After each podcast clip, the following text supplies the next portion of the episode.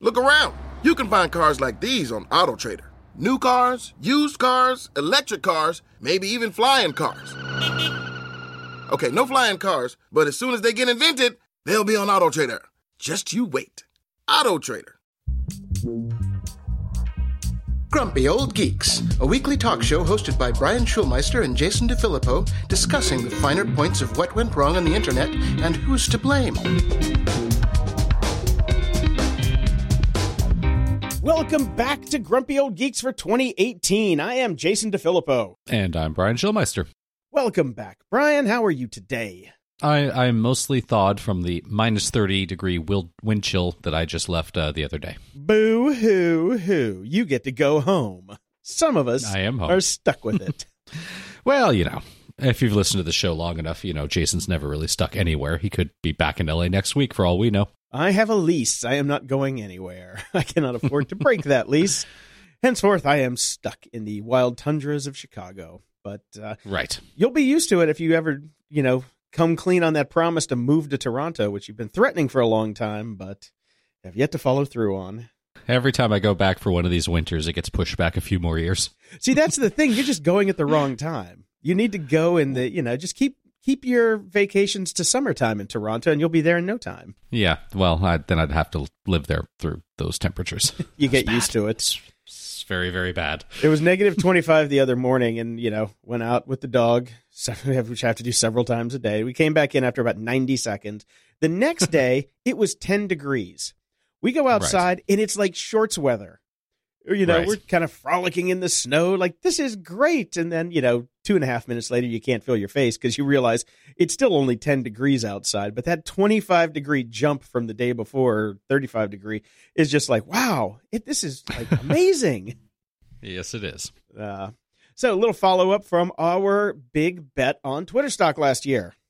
Yes. I won. Where's my six pack? You did win. So I figure since Twitter is the social network of the alt right, I'm going to get you a Papa John's pizza and some Budweiser, the beer of the alt right. Thanks.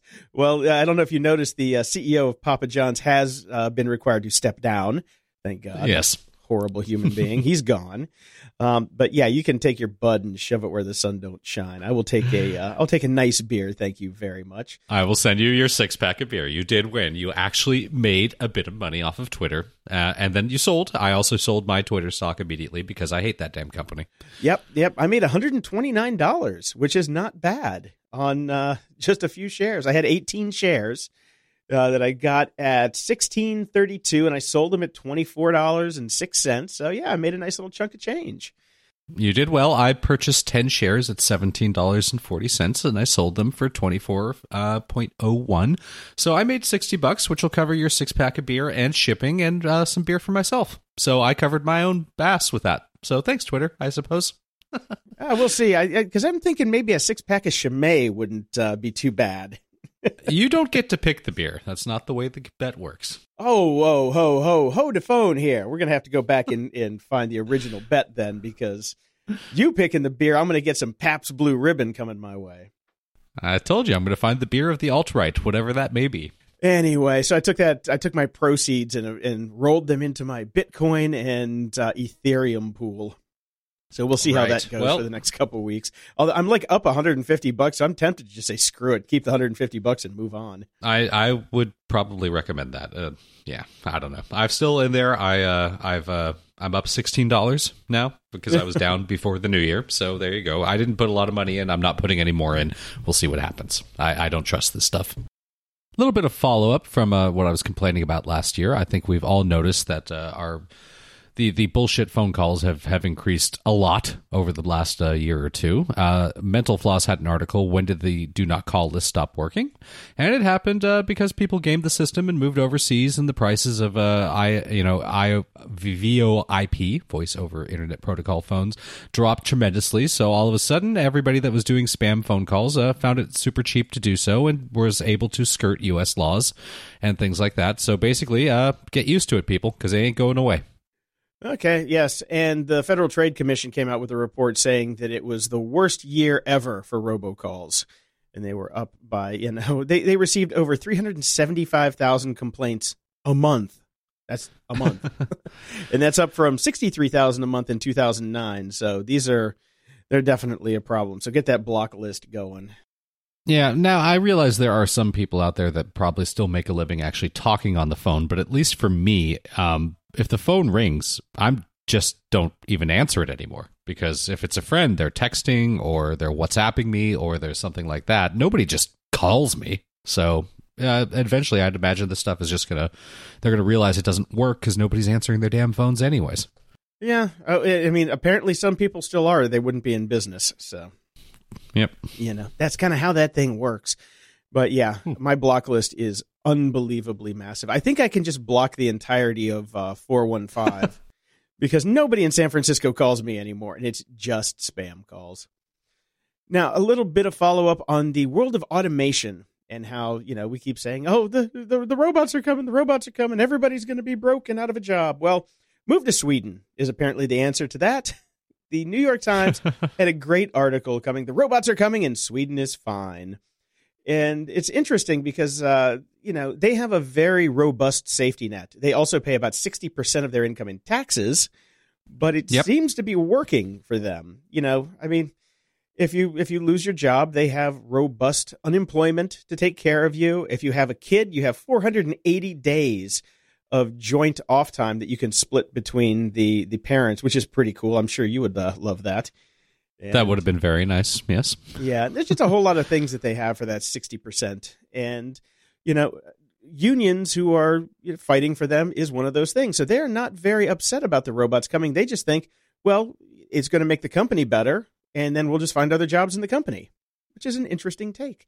But when you have that, when you have that safety net, it's easier to sleep at night on those things, you know? Well, it's a combination of things. It's the government safety net, and it's also a different approach to business. Uh, Right. The article, you know, the quote, "The company will take care of us." Can you imagine any U.S. company that would actually give a shit about you? Well, taking care of you generally in a U.S. company is taking you out behind the woodshed, shooting you, and burying you in a potter's field where nobody can find you. That's how the company takes care of us in the United States. Or as we talked about just before the Christmas break, you know, Christmas pink slips. That's that's it. That's an American company tradition. This is a complete different mindset uh, of everything, and it's fantastic. Like you read about this, and it's like, oh yeah, that's how that's how things are supposed to be. Yeah, well, this is, you know, capitalism's an experiment and it, it might not work in the long run because everybody is going to be poor. You're going to have 12 rich people and that's about it. That seems to be the way that we're headed here right now. Definitely. Now, um, this year I'm trying to stay away from as much news, mainstream news, as I possibly can. I have tweaked my filters on Twitter. I have unfollowed so many people. Wow. Jason's off the mainstream media. He definitely needs that alt right beer. Oh, stop it. Um, what the hell is Well, what- you sound like a with- very a very stable genius to me, Jason. No, but I'm just where's this all, all this alt right shit coming from? I mean, granted, yes, it was funny about Twitter, but it's just you keep coming with this. And I'm like, did I did I do something to offend you? Did I send you a tiki torch for Christmas that I was unaware of? You just talked about the mainstream media. That's a total alt right thing. Makes total sense, Jason. Uh, okay. I, I, I missed the joke on that one, I guess. Anyway, I, I have pulled everything from Twitter and all my filters are set. But one of the things that I noticed when I was going through all my news feeds is all of these news sites that we used to just go to for straight up news and gadget stuff and all that kind of thing. Every day, there's at least two or three deals of the day posts where they're basically just trying to scrape as many cents as they can out of those Amazon links. Have you noticed that? I have noticed that, and that's in direct proportion to Amazon getting rid of all their convenient store things that we used to be able to set up that are all gone. Uh, hence, our store is now down as well because uh, Amazon, in their infinite wisdom, decided to get rid of that. So this is how people are now dealing with it because they want to get their little links. Yep. Yeah, you have to be an influencer now to get one of those stores, and we just we're, we're apparently uninfluential, so we can't do it. But it's really interesting. And when when I was looking at that stuff, something that uh, really kind of I've noticed is retargeting. You know, we've talked about retargeting. You search for one thing in one place, and it just follows you to the ends of the earth. You cannot Mhm. get rid of it. The interesting Yep. thing that I've noticed now is almost all of the retargeted ads that I am being shown are for things I've already bought. So, if I go out and I buy a new pair of shoes, like I bought a couple pair of Allbirds shoes this uh, last year because they're they're amazing shoes made of wool. Go figure.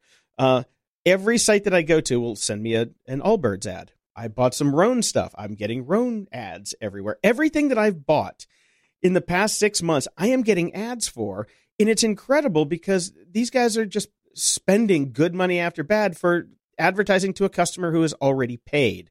And I'm sure that these advertising giants like Google and the like are not giving these guys an option to say, don't show to this guy because he's already a customer. You know, it, it kind of just, it, it kind of makes me sick that these guys are trying to just spend ad money to get new customers, but all they're doing is wasting money on people who are already customers. Does that make sense? Yeah, it's not. I, the technology isn't there yet, or it is there, but it's just not being rolled out because the people that make the money from the advertising don't want that to happen because they want to get as many dollars as they can. Uh, I mean, there's a lot of talk about about this sort of thing. I I was reading something that was getting into it that was talking about, oh, it's the class I'm taking about data ethics, actually, uh, which I'll talk about later. But he was talking about the very same thing about how the technology just isn't quite there yet. About how uh, these targeted ads and things like that, if they actually worked, we wouldn't be annoyed by them because they would actually be helpful to us. They would be of interest to us. They would serve our needs rather than just annoy us and feel creepy like they're just following us around. Or, like you said, uh, you and I, Jason, we're very decisive people. We tend to not go shopping online unless we know that there is something that we want to buy, so we buy it but so that's the only data that they're getting for us, right? So right. it's the same thing happens for me. If I turn off my ad blocker, all I'm doing is getting ads for the Bayern Munich hoodie that I just ordered because I don't shop online. I go purchase because I already know what I want. So yeah, that uh, you know this is kind of useless for us. So the whole retargeting thing is not good for people who are pretty decisive and aren't just browsing online. So uh, it, the technology is just not quite there yet. Or again, like I said, it is, but you know they just want to scam as much bucks out of the advertisers as they can. Yeah, which in the long run, it's you know they're just shooting themselves in the foot because the advertisers are not getting the return on their investment, so they're not going to be more likely to spend more on the ads if the ads aren't working because they're sending them to people who have already bought it. You know, it, it there's got to be a way for them to flag. They they know everything that we do online, so they have to know that we've been to that you know, thank you page after you check out from their cart. There yep. has to there should be a trigger yep. for that. And if there is not, that is a serious flaw in the system and that comes back to the advertising companies. You know, I, i've I've placed a number of ads in just even the last year for a couple of clients. Uh, there is no option for that, okay, whatsoever. Yeah. So it does not exist. oh, lovely, lovely, lovely. Uh, so I threw another uh, link in here from Ryan Holiday, and it's called "Seriously, okay, we need to stop watching the news this year. And it's it's a longer article. It could have been very short. It could have just been the title. But uh, if you're interested in what Ryan Holiday has to say, he's a uh, you know he's one of those crazy crazy writers and influencers. It's a decent article, so check that out. And it was the point that it really gets into isn't quite in the headline. The point is the reason. The point is news is broken because all all publishers require you require writers to write twelve articles a day, mm-hmm. and that means you're getting a bunch of shit that isn't actually news because they have to keep generating page views. And that's interesting because it comes back to that the story in Sweden where the guy wrote a robot company to write articles that are crap about things that nobody really cares about and is making money off of that. But here in the US, we have people to do that and it still sucks. But yeah. Anyway, it's yeah. It's a decent article. I, I highly recommend reading it. Agreed. In the news,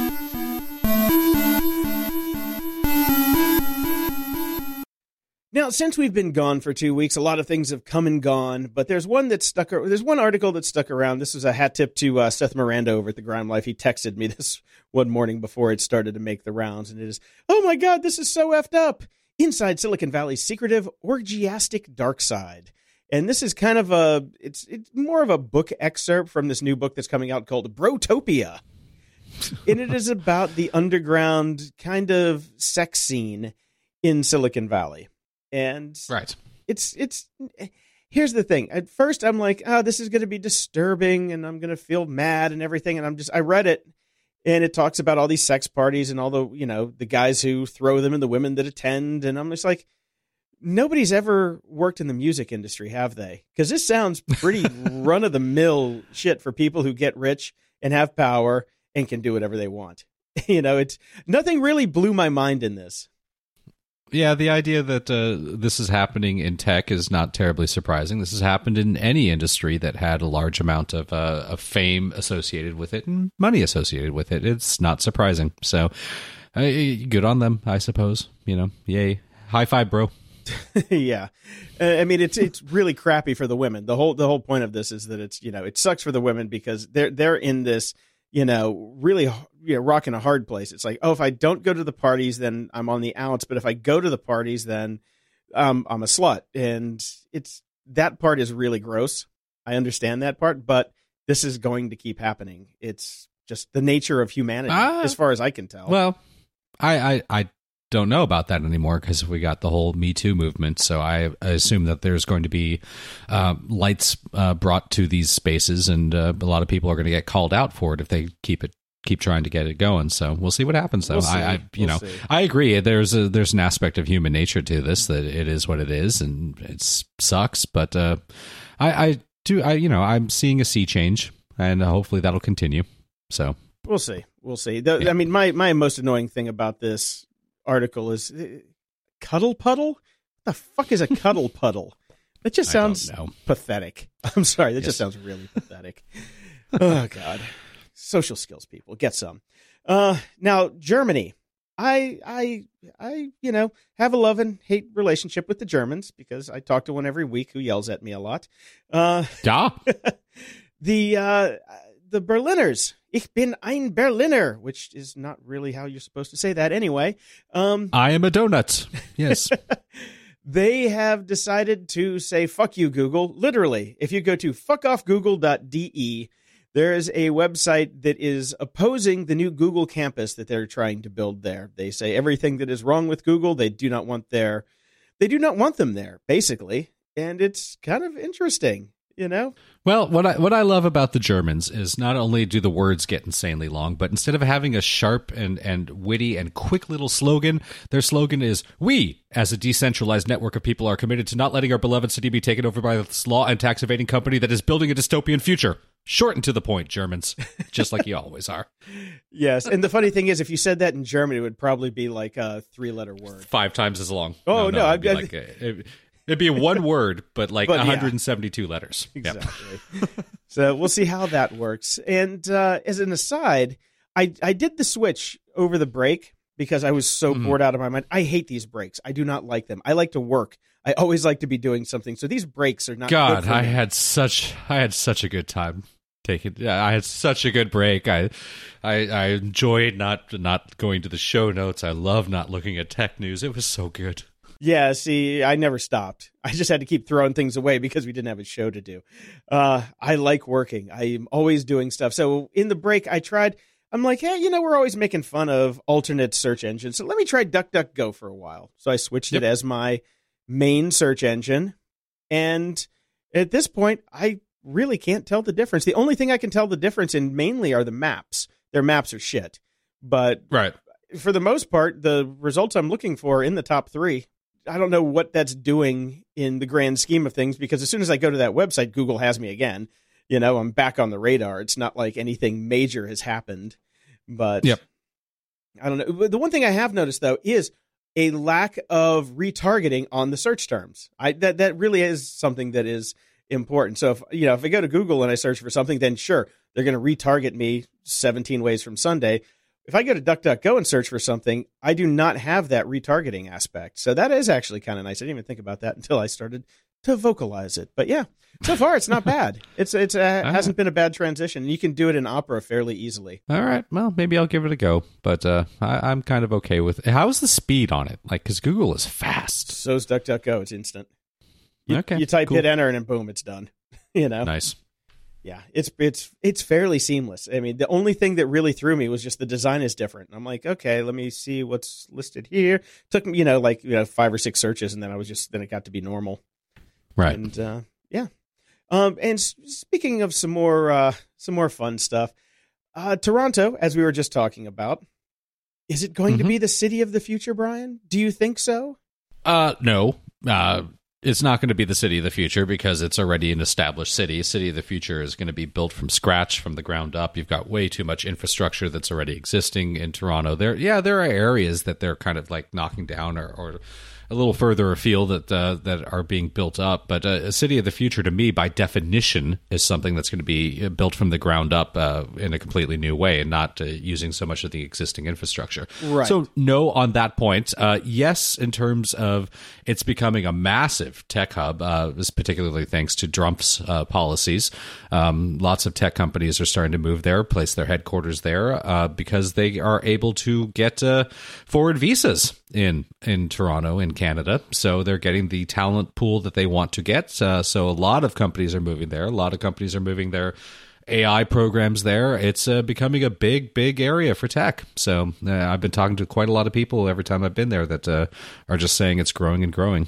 Now, yeah, because we, I mean, we've talked uh, uh, several times about how Google has moved a lot of their AI team up there. And there's another aspect of Alphabet called Quayside. Yeah. And this is a project that they're taking a couple of acres of land in Toronto and trying to turn it into like a neighborhood of the future. And Torontonians are not very happy about this because what Quayside is supposed to be doing is tracking everything cameras, sensors, you name it is going to it's it's all going to be part of the the build out of this area of the city and they don't like it very much is what it's turning out so No, they don't. Uh, Canada is very on board more with Europe than it is with the U.S. in terms of privacy, uh, in terms of legislation, uh, in terms of uh, approach to it, in terms of feel and thought. Uh, Very European.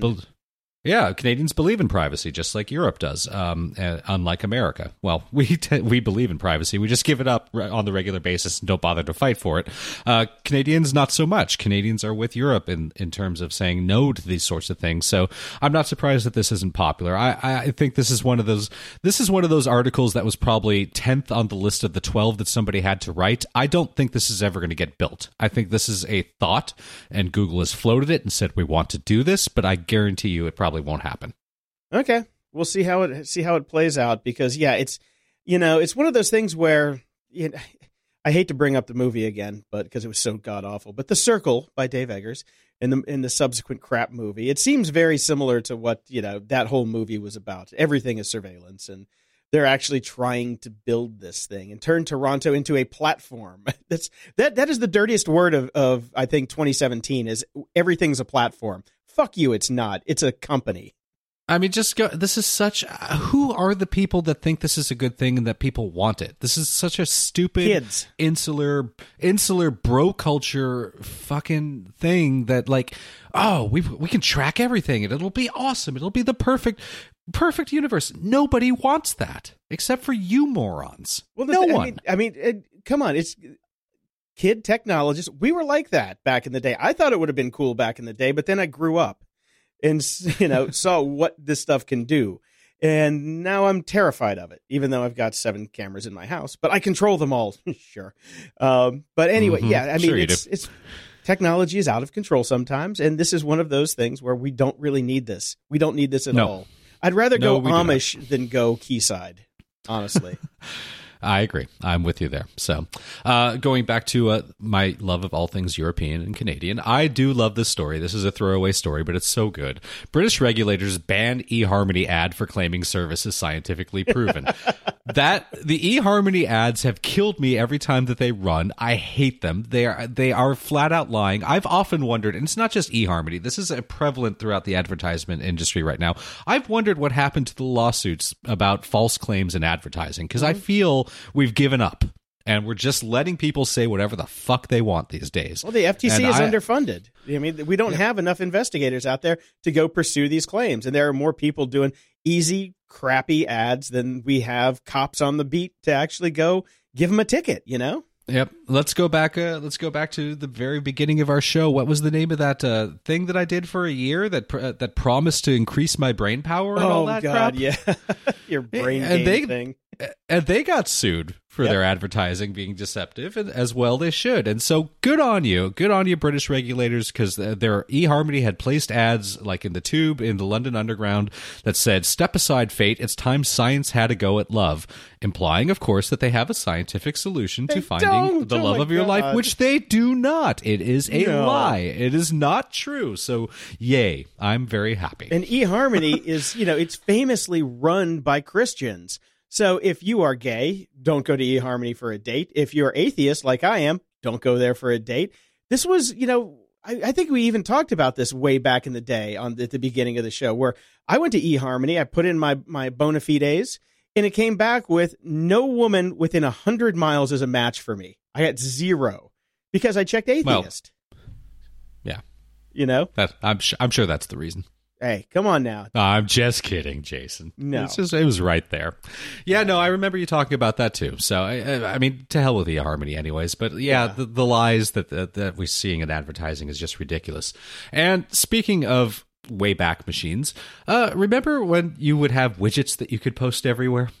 Oh, that would just like grab your content from somewhere and you would post a widget and it would drop it. Well, that's Snapchat's big revolution that they're hoping will revive its user growth.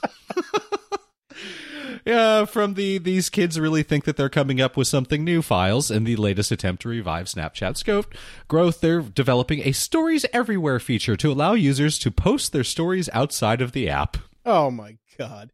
So it's, yeah, this so is their bright idea. it's, it's their new Twitter widget. It's their Snap widget. Okay, they have no idea what they're doing over there, do they? No, they really don't. And and just a quick follow up on that, since I've been back and uh, went out and hit the bars. What a difference since last year. Uh, the the main street scene is now that there are no longer a lot of Snapchat billionaires walking around anymore.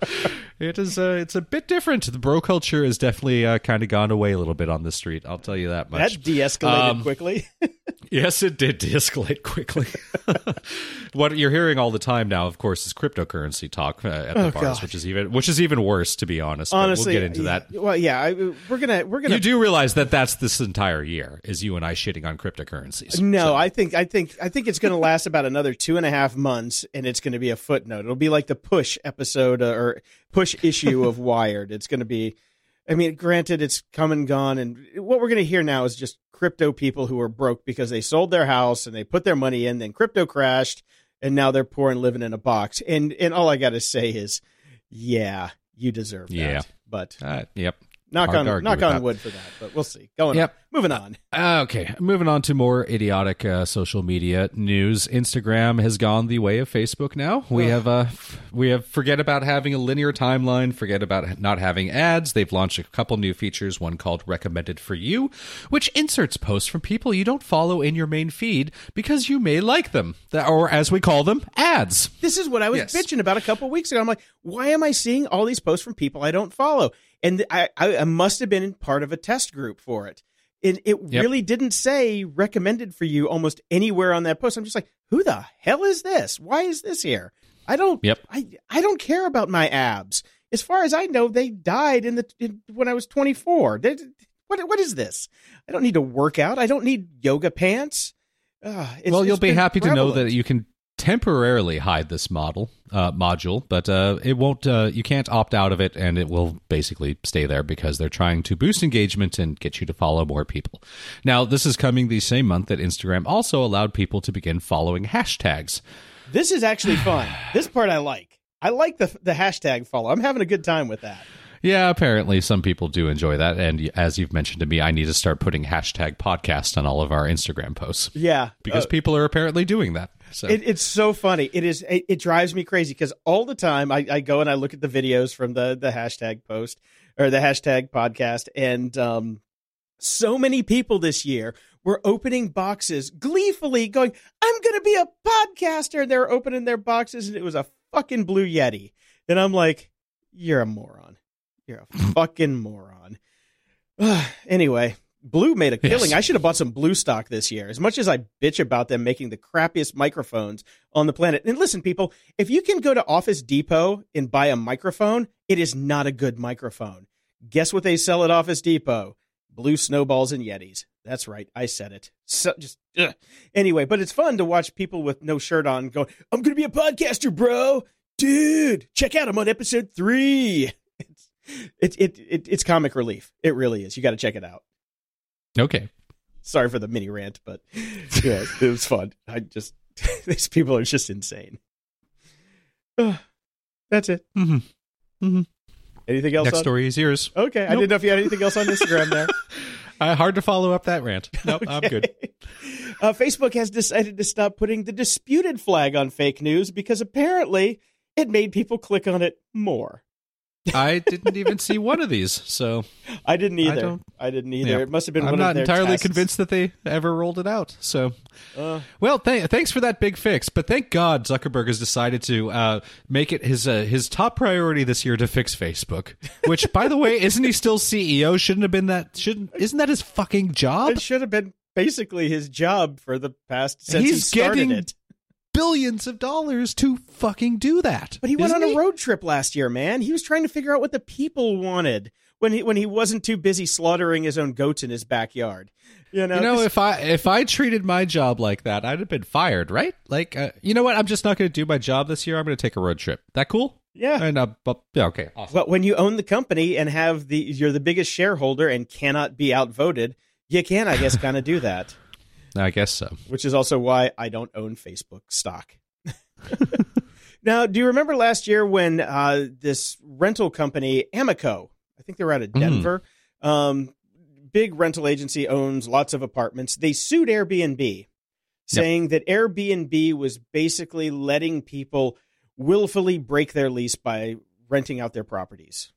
Which they were. Here's the deal, though. the uh, Airbnb won the lawsuit. Mhm. Aimco is shit out of luck, and they now have to go back to going after the people. And uh, it, it- what is it here? Uh, What is it? Uh, oh, Judge Dolly G. like the Ali G, he's back. Oh my God, he's got a show again. Here's what allegedly makes the listings unlawful, illegal, or offering is that they advertise rentals that violate Aimco's lease agreements. Airbnb hosts, not Airbnb, are responsible for providing the actual listing information. So just because Yes. Airbnb has the, say it with me, platform. Platform. it's the old "we're just a platform" argument. Yep. Uh, so it goes back to the Communications Decency Act of 96, which has the safe harbor provisions. And uh, that's what they Is it? basically went with. It's not 1996 anymore, guys. It's 21, 22 years later. It's time to kind of revamp the, these laws because people are just, they're abusing the Yeah, laws. it's it's rid- look the the uh, we're just a platform argument no longer applies when you become a multi-billion dollar company. This is a load of shit. Mhm. Anyways, I'm pissed. Okay, I get that. Um, Spotify has been hit with a $1.6 billion copyright lawsuit. Okay. Uh, apparently, uh, people like to listen to Free Fallin' by Tom Petty and Light My Fire by The Doors quite a bit. And uh, a bunch of other songs that they didn't actually have the rights to be playing. So Mm-hmm. we'll see if they get dinged on it. $1.6 billion seems quite a lot in my Yep. book. Well, Well, that's that's the way you got to do it, though, right? Yeah. You can't. You don't. You don't sue for ten bucks. You sue for ten gazillion bucks, and then you hope to settle somewhere in the middle. For two bucks. Uh, Wick, Yeah. Wixen Music Publishing. I actually know these guys pretty well, so I'm I'm good on them. I'm glad they did this. I actually built their website at one point. So yeah, Oh, go nice. Wixen. Yeah, didn't you work on the like the posthumous site for The Doors? I did. You I did? did. Okay, I yeah. thought so, yeah. Mhm. You had a lot of dead artists for a long time, I remember, which was kind of funny. Yes, it was kind of funny, but uh, yeah, I mean, this is look. Uh, they definitely need more money out of Spotify. There's no doubt about that. Uh, yeah, okay, 1.6 billion dollars is a little bit ridiculous, but uh, we get what's going on here. So, and Wixen is uh, licensing. I mean, they do almost everybody. It's insane. So Yeah. I'm we'll see what happens. I'm sure this is going to get settled quickly since Spotify has now uh, started the process to file for their IPO, and they Yeah, don't they don't yeah. need these things on the you know, and I'm sure that's why the timing of this lawsuit hit because they knew that Spotify was going to be filing for the IPO, so they're like, we're going to hit them now, so they're going to want to they're going to want to settle fast, get out, and not have this in the press anymore. Agreed. Germany is going to start enforcing their hate speech laws. Good. Okay. This will be interesting. The law gives the networks 24 hours to act after they've been told about law breaking material. As we know. In know, related news, Fox News is no longer in Germany. yeah. Oh, have you gotten have you gotten any customer support back from any of these behemoths within 24 days, let alone 24 hours? Hell no. Yeah. It's Yeah. bad. It's bad. So we'll see how this goes. I mean, there's Facebook, Twitter, and YouTube are going to be the law's main focus, and YouTube is, I think, going to be the hardest one to to actually get people back on because there's so much content on YouTube.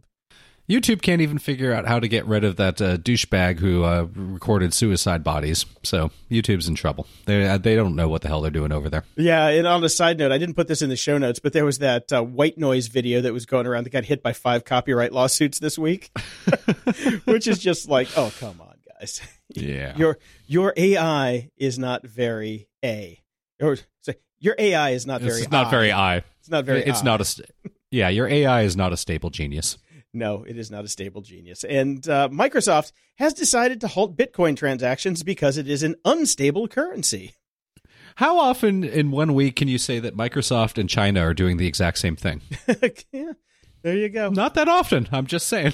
Yeah, so strange bed, strange bedfellows. That's that's what we got here. Yeah, my, I mean, Microsoft added support for Bitcoin back in 2014, but at this point, since the the currency fluctuates so much, if they have somebody come in buy hundred dollars worth of Microsoft points or whatever the hell they're buying, by the time they turn around and flip it and get it back into USD or yuan or whatever currency that they're trying to hide offshore this week, um, the the price could have dropped through the floor by you know 10, 20, 50 percent, and then they lost all that money. So since there is Yep. no there is no basic rationale for what the hell Bitcoin does from moment to moment, they're like, you know what, we're just going to step back from this. And apparently, Steam did the same thing a while ago. So it, it- right now, Bitcoin is useless for what it's supposed to be good at, which is buying and selling stuff. Now it is good for talking about how much you've made that week at the pub. That's all it's good for. You can't buy anything. Pretty much. it. Fun times. Ups and doodads. Now, Brian, you've been traveling a lot, so I don't know if you got a bunch of Amazon deliveries over the holidays, or did you? Uh, not over the holidays. Uh, I timed all mine so they showed up basically the day I flew back into LA.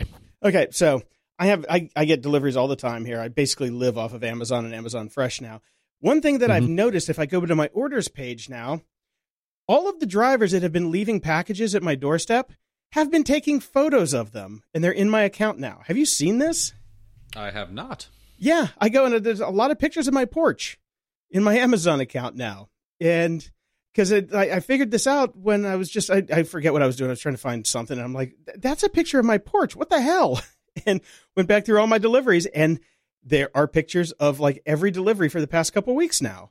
I do not. I've just logged in to look at mine. I do not see this. I would actually be upset if this was happening, and I would definitely want to be able to opt out of this thing. I don't. I, I'm not. I, I'm just creeped out. I'm not mad about it because I mean I think it makes sense. I wish UPS would do that and all the other ones because it just shows that it was left there, and this just gives them plausible deniability. Like, hey, we put it there. If it's gone now, I mean, it's, I'm sure it's for insurance purposes and and the rash of thefts that happen constantly of shit that's left on your porch. But uh, I just didn't. I, I would have liked to have known they started doing this because I saw somebody. I was like, 'cause I have, you know, like I said, I got video cameras everywhere. I saw a guy like backing up and taking a picture of my porch, and I thought he was taking a picture of my, you know, novelty doormat that says "Come back with a warrant." But no, he was taking a picture of the package that he just left. All right. Well, I see. I'm a little creeped out by that, and I'm surprised that there's been no mention of this in the press or anything. So weird. Well, there Maybe is it's just now. your house. There is now. Yeah. We're we are Well, the press. That, that just means somebody else is going to write articles about it next week. It's going to be on Reply. All next week. You know it. Exactly. And I do have an update on our Clash Royale clan that I mentioned uh, right before the break. Our clan name is GOG.show. We now have 27 people in there playing it up. It's pretty fun. So if you're playing Clash Royale, I definitely recommend it. Now we have a note here from uh, player Magnus. And he, he he dropped me a note in the clan chat the other day, and he says, "Make sure to give Brian a hard time about not engaging with the audience as effectively as you do." Ha! So there we go. I am the brand ambassador for Grumpy Old Geeks. I would like to Apparently, you are remind everybody that uh, I'm the one that responds on Twitter, on Facebook, on Instagram, and Jason just plays a fucking game with you guys. I reply That's on Twitter all the time. I fuck Facebook. and you just Yeah. post on Instagram. Don't don't tell me you're engaging with the audience there. I, I'm uh, the, the engagement levels. I can provide you with statistics and charts. Well, we talked about opening up our Slack channel so so we could talk to people on a daily basis. But this morning I was doing the research on that. Turns out to have one of those open channels where people can just come and hang out, we have to have paid members, which would be me and you, uh, which is going to cost a couple hundred bucks a year. So sorry, guys, no Slack channel. Nope. no. Look, look. There's not a lack of ways to contact us. So. Mhm. Well, I mean, I, I really like having the chat room. And no, we're not going to move to IRC. We're not going to open up an IRC channel, but it's fun to be able to chat with the guys in the in the Clash Royale channel. So, just just throwing that out there that it's fun. And on that note, video game addiction will be recognized as a mental health disorder in 2018. this comes from the World Health Organization, and they are including gaming disorder in their upcoming draft of the 11th International Classification of Diseases, describing it as a pattern of persistent or recurrent gaming behavior. Okay. and there, there are a lot of psychologists out there who are saying that, yeah, this is a very flawed piece of science and it shouldn't be in there. But uh, I know, I know many people who this actually, they do have a disorder around gaming. This and and this comes from somebody who finally yesterday turned his Xbox One on for the first time since pretty much he got it. I played for five hours, or I had the Xbox on for five hours yesterday. Two hours of that was 40 gigabytes of updates for the games, and three hours Mhm. was playing. But I got to say, Battlefront 2 was pretty fun. So I was getting my Star Wars on yesterday. I think you might like that game quite a bit. It's pretty fun. Yeah, I've heard that that one might be interesting, but uh, I just I don't have the time. No, you don't. And, uh, well, that's why you, you need to hyper age your kid like they do in the soap operas. it's like you watch Yeah. a soap opera and one week they're like, you know, four, and then the next week they're 24 and they just graduated college. So, uh, friend of the show, MXV, knows what I'm talking about on that one. Anyway, um, Magic Leap. They Yes. finally showed their gear. They finally dropped Trow and showed the product. Mm-hmm. Um, I I wear glasses, and this this this goggle setup they have does not look like it's very conducive to wearing glasses at all. No, it does not. Looks way too small. And it's funny because I was looking at the the website. If you go to magicleap.com, they've got pictures of the goggles and the little computer that you have to wear with it, which I think is a very cool uh, solution to the problem. By the way, I, I like that solution. But there's a woman behind the guy wearing the goggles who has glasses on, but the guy does not have glasses. So uh, I have no idea how this thing's going to fit or work, and we'll see how it, how it goes. It's not out yet. Uh, they don't have pricing yet. They don't have a release Nope. date yet. They basically have nothing yet except a picture Nope. of the hardware. So it's more And, than they've uh, done so far. But and an awful lot of press just because they did that. Mhm. Yeah. we'll see. I signed up for the newsletter to see when it comes out. If it's anywhere in the realm of affordable, I'll try and get one. It won't be in the realm of affordable. It's, it's going to be expensive. Yeah, I'm, it probably will be because uh, it's like you know you look at the Hololens. The Hololens is you got to sell a kidney to get one of those like dev kits. Yep. and that's why I don't have one yet. And I, I don't want to get a VR kit. That's why we don't have those. We talk we we joke about that all the time. I don't want a Vive. I don't want an Oculus. I want AR. So when one of these kits gets to the point where it's like you know four to five hundred dollars and doesn't require me to buy a three thousand dollar PC to go along with it, I'll jump in and give it a shot because I'm I'm jonesing for something cool like this. But we'll see what see what happens. The thing that I'm worried about too is I'm not hearing about anybody that's developing software, like or developing games or developing applications. I, I'm not hearing anything about any kind of like Magic Leap IDK.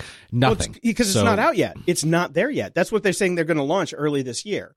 Like the whole Right. the whole shebang is coming out early this year. Hololens you can go develop for right now. You can go buy the S, buy the kit, get the SDK, and start developing for. That's already in the wild. But it's like over a thousand dollars for a Hololens developer kit, which is just way too much. You know. But if I mean, if you're in a development house that's building that stuff, sure, that's fine. But independent developers, it's it's priced way out of their range. So exactly. Yep. you know because i'm an, indef- an independent developer i i don't have a gaming company behind me buying all this stuff so i gotta you know shell out save up and shell out myself so once it gets to that realm i'm in but hmm we'll see we'll see and uh, we did we weren't around for the entire apple battery kerfuffle that happened Yeah. which is which is kind of fun i wish we were because we could have had some fun with it but yeah if your battery sucks on your iphone go get a new one it's like 29 bucks now you can get it on just about anything Yep. I mean, the you know, I understand why they did it. It makes sense. Uh, how they did it and not mentioning anything and the way they handled it was dumb. So there you go. Yeah, this is an engineer solution to a problem. It's like, oh, your battery sucks because the computer goes too fast. Well, let's make the computer go slower. It makes Yep. sense to me. Makes I'm like- sense. Makes total sense. yeah, I'm sorry. From an engineering perspective, I'm like, duh.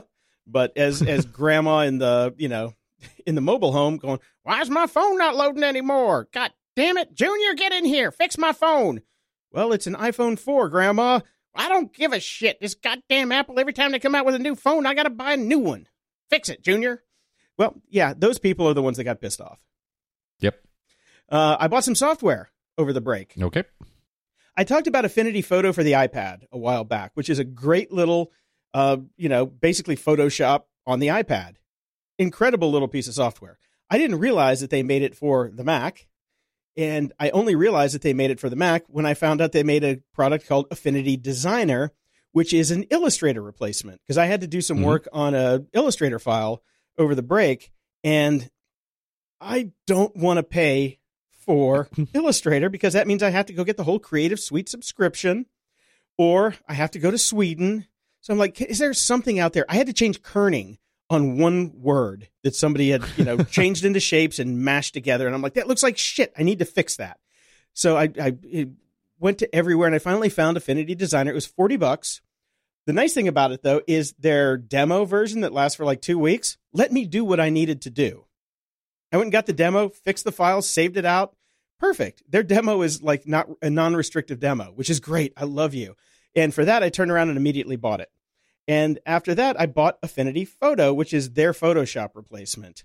Also, super cool. Another 40 bucks. So for under $100, you can get an Illustrator and Photoshop replacement that, as far as I can tell, are better than the originals. Affinity Design, I don't know if you've you've worked in Illustrator before, Brian, haven't you? Oh yeah, many many times. Yeah, I used to live in Illustrator for doing logos and any text work. Always in Illustrator, anything that is vector based. This this program is so much cooler than Illustrator. I can't even tell you. It is so much easier to use. And Affinity Photo, because we've been talking about all the problems we've had with Photoshop, where everything keeps changing. I'm like, screw it, forty bucks. I'll give it a shot. I went in there, started playing with it, worked on some of my photos. Oh my god, it is it's a different interface. It's not so you're not not going to have all of the muscle memory from Photoshop, but if you just say stop, go and watch some of the tutorials with, that they have. They have tons of tutorials on how to use the software. You'll be back up to speed and running in no time flat. Don't have to steal any software. Don't have to pay that stupid creative license that Adobe Well, has. Uh, and Plus, like we were saying with Photoshop and their and their continual releases, there is no muscle memory anymore because all they do with the new releases is move things. Exactly. Exactly. And I tried Pixelmator. You know, I've got Pixelmator. They just came out with a pro version. I was so frustrated with trying to find things in Pixelmator that I just gave up on it. It was so infuriating. I'm like, I'm like, I just want to change the foreground color. Where's the palette? I couldn't find the palette. And, and if Right. it's something that basic that is not front and center, then you know I'm just gonna just be annoyed with it. So I, I'm throwing my hat in with Affinity Photo now, and it's really cool. And Affinity Photo for the iPad also.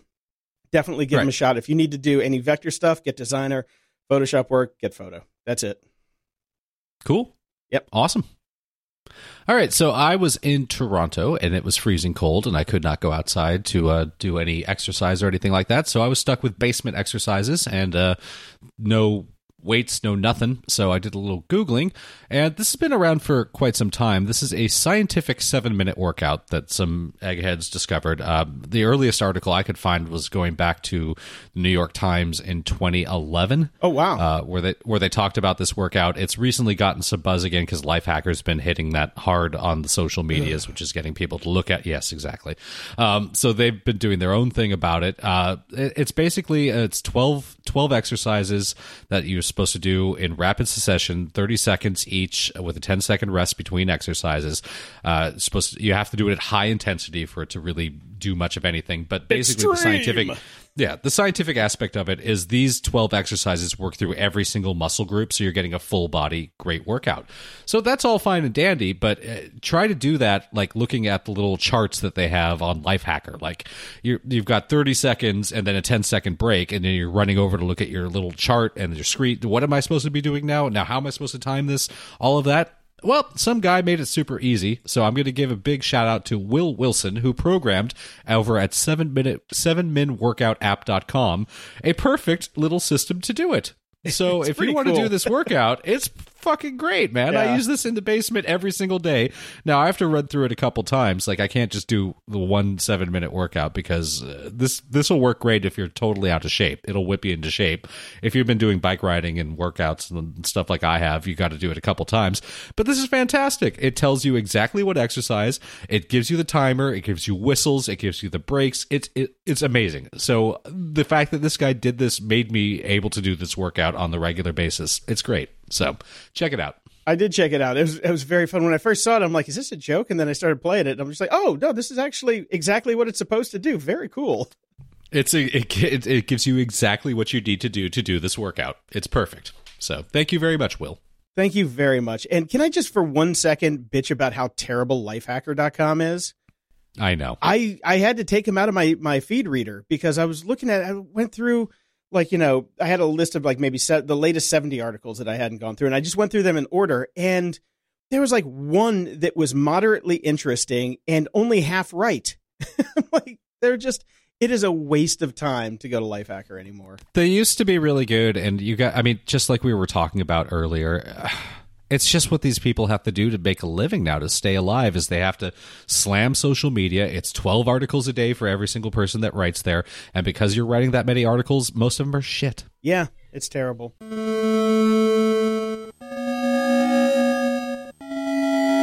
Media Candy. in my quest to get cable without getting cable, I've tried YouTube TV, I've tried Hulu TV, I've tried hmm. Stream. Not was it Stream? What's the one with the little box that was supposed to that you used to have? Whatever. I've tried a Yeah. bunch of them. I finally, finally settled on Xfinity Stream. I went back to the mothership. Comcast is now offering their version of TV over the internet. It's 25 bucks a month, comes with a built-in DVR, don't have to do extras and add-ons and shit like that. I get basic cable and broadcast TV. I'm done. That's it. Hmm. I'm done. And- it Until works. next episode. No, it Yeah. works. There's an app for my TV. I've got that Roku 4K TV. There's a there's an app for it, so I don't have to do anything else. Built into the TV, works on my iPad, works on my phone, so I can set things for the DVR straight from there. It works. That's it. I'm done. Okay, good. And with that being done, I did find a show. Like the first night that I got it, I'm browsing through, like, okay, let's see what's on broadcast TV because I know it's a wasteland, but let's see what's out there. And I found a show called Live PD. Have you heard of this show? I have not. This is a reality. It's been out for three years. It's a reality show where they have camera crews following police officers. It is like cops from what you would think of as some kind of future dystopian movie where you're really watching the cops live. Oh God, why? Oh why my would- god, it isn't. And they've got these guys who are like football announcers talking about, oh, Jimmy's going into the house now. Now he's going to knock and watch him step to the side to make sure there's no bullets coming through the door. And uh, and he's in. Okay, Grandma answered the door. Oh, Junior tried to break into the house tonight because he lost his keys. And then the neighbor called the police, and uh, we're just going to pat him down now to make sure he doesn't have any weapons. It's incredible. it's incredible.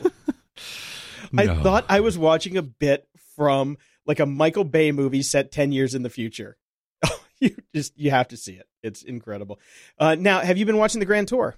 Uh, I have not. I, I will be catching up on it now that I'm back. I basically, uh, you know, the the Christmas break was a complete shutdown for me, where I didn't do much of anything. Oh my God! See, that's the difference between me and you on a break. You you have family and obligations with children. All I do is sit on the couch, drink, and watch everything that is on Netflix and Amazon. I've watched everything, by the way. There's nothing left for me to watch. I'm glad we're back to work now. But I have to say, the Grand Tour episode three, sadly, is the death of my respect for Hugh Bonneville, who also played Robert, the Earl of Grantham, on Downton Abbey. Yes. When you get around to watching it, we'll talk about this later. But what a fucking dork! oh my god! Well, Jason, after all these years of working in the entertainment industry, you have finally come around to the fact that there's a there's a distinction between the actor and the roles they play. I know, but man, it's night and day. It is night and day. You'd think that he'd have some kind of gravitas. Nope, none whatsoever. He's a nerd. All right. He's a nerd. Speaking of nerds, every nerd on the planet had an opinion about the movie Bright with Will Smith. Did you get a chance to see that one? Uh, no, and I never will because every nerd that I've talked to said it was a train wreck and absolutely horrible. Every nerd you talk to, besides me, is completely wrong. It's a fantastic movie.